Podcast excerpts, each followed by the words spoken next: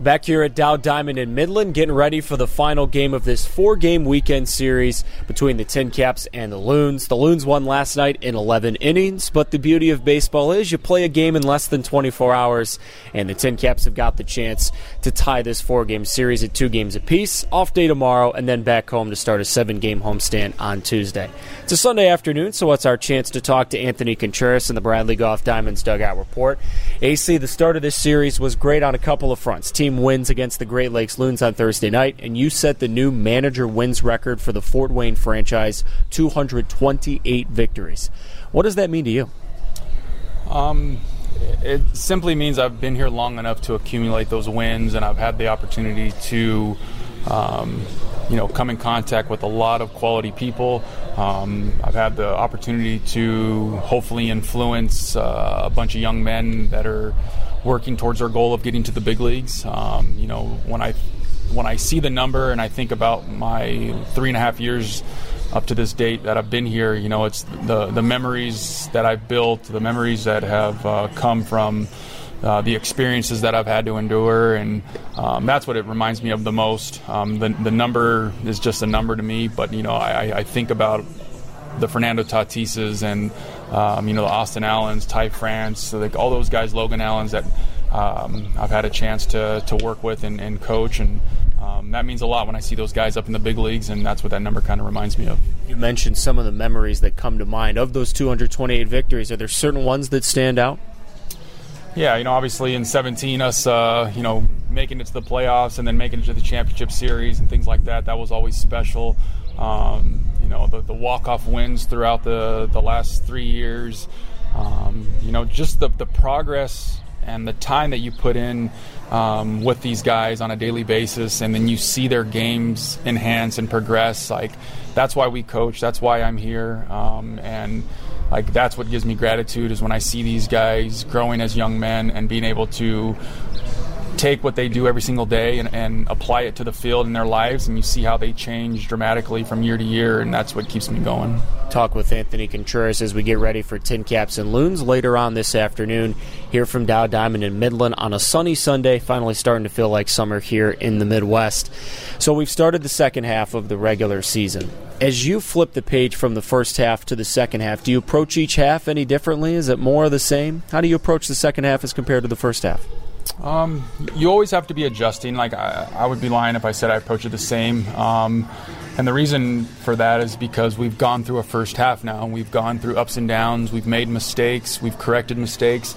Um, so now, when we approach the second half, you, you want to see, like I said, um, you want to see progression. You want to see less mistakes made because um, of stuff that they've learned from. Um, so it's more reiterating, bringing awareness to their game, uh, bringing awareness to situations and how we're going to approach them.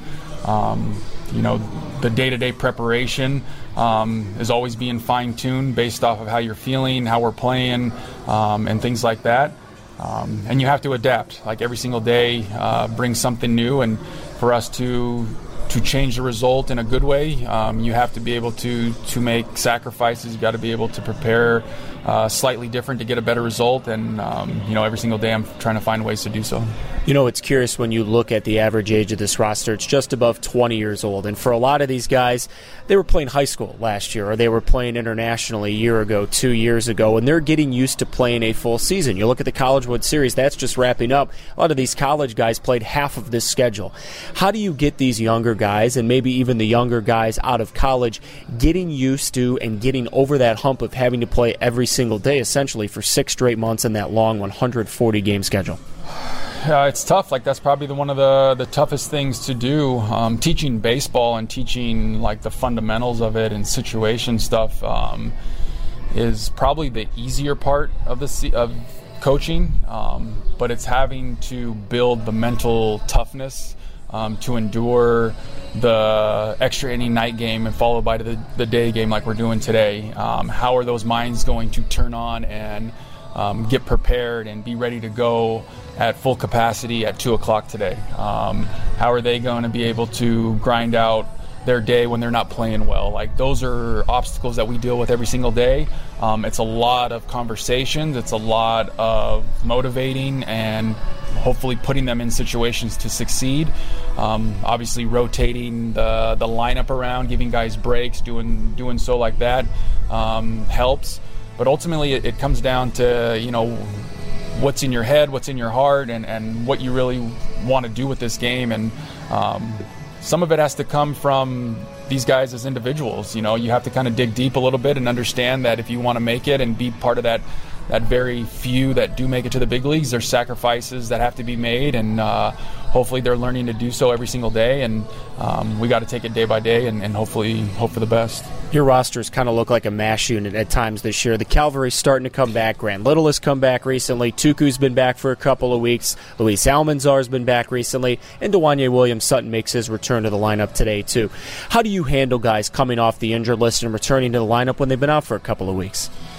Well, there's always progression um, built up before they, you know, enter the lineup. So, um, with Elise Kramer, our trainer, and uh, myself and our rest of our coaches, you know, we create progression programs to hopefully get them ready. So by the time they step into the box or they step onto the field, they're as close to, you know, their game situation, their game feel as possible. Obviously, um, nothing can replicate the game but the game.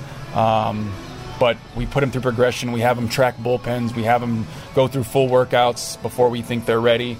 Um, you know, but ultimately you got to get in there. It, it, might take a day, hopefully not longer than two days to start getting your timing back. Um, you know, but it's just part of the process. And you know, in a long season, guys go through uh, waves of ups and downs and health problems and stuff like that. But you always hit a second wind at some point during the season. And like you said, our team's starting to come back full strength, which I'm happy about. Um, and hopefully now that they've got to endure a full half of baseball, they know how to approach their day a little bit different in terms of taking care of their bodies and their minds and stuff like that. So uh, hopefully in the second half we don't have as many injuries. Game four, the second half of the regular season, coming up in just a matter of moments. Tin Caps and Loons on a sunny Sunday in the middle of Michigan. This is Bren, the Bradley Golf Diamonds Dugout Report with Anthony Contreras. Appreciate a couple minutes, AC. Thanks, buddy. First pitch coming up on ESPN Radio 1380 and 100.9 FM. Podcasts by Federated Media. Podcasts by Federated Media.